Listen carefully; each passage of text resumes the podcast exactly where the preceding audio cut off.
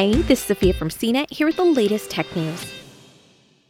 Remember when Tesla made a big show of accepting bitcoins for the purchase of a new Tesla? And then again when it made a $110 million profit from the cryptocurrency in Q1 of this year? And then everyone criticized the company for its pro crypto stance because mining currency is hugely energy intensive? Well, according to a tweet from Tesla CEO Elon Musk, all of that is changing. Tesla is no longer taking bitcoins for vehicle purchases and is suspending its policy of trading the bitcoins it already has until the currency transitions to a more efficient, sustainable energy source. It's also looking at adopting other cryptocurrencies so long as they use 1% or less of the energy that Bitcoin does. Tesla officially started accepting Bitcoins back in March, after having brought the idea up in February. It's not clear how many buyers took advantage of the offer to pay for their new cars with cryptocurrency, but given the currency's wild price fluctuations, it seems like maybe it would have been a bad idea to do so.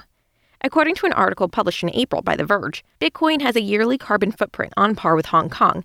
And for some perspective, as of 2019, Hong Kong had a population of just over 7.5 million people. A significant portion of Bitcoin's footprint comes from the fact that most Bitcoins are mined in China, which relies heavily on coal and other non sustainable energy sources. For more of the latest tech news, visit cnet.com.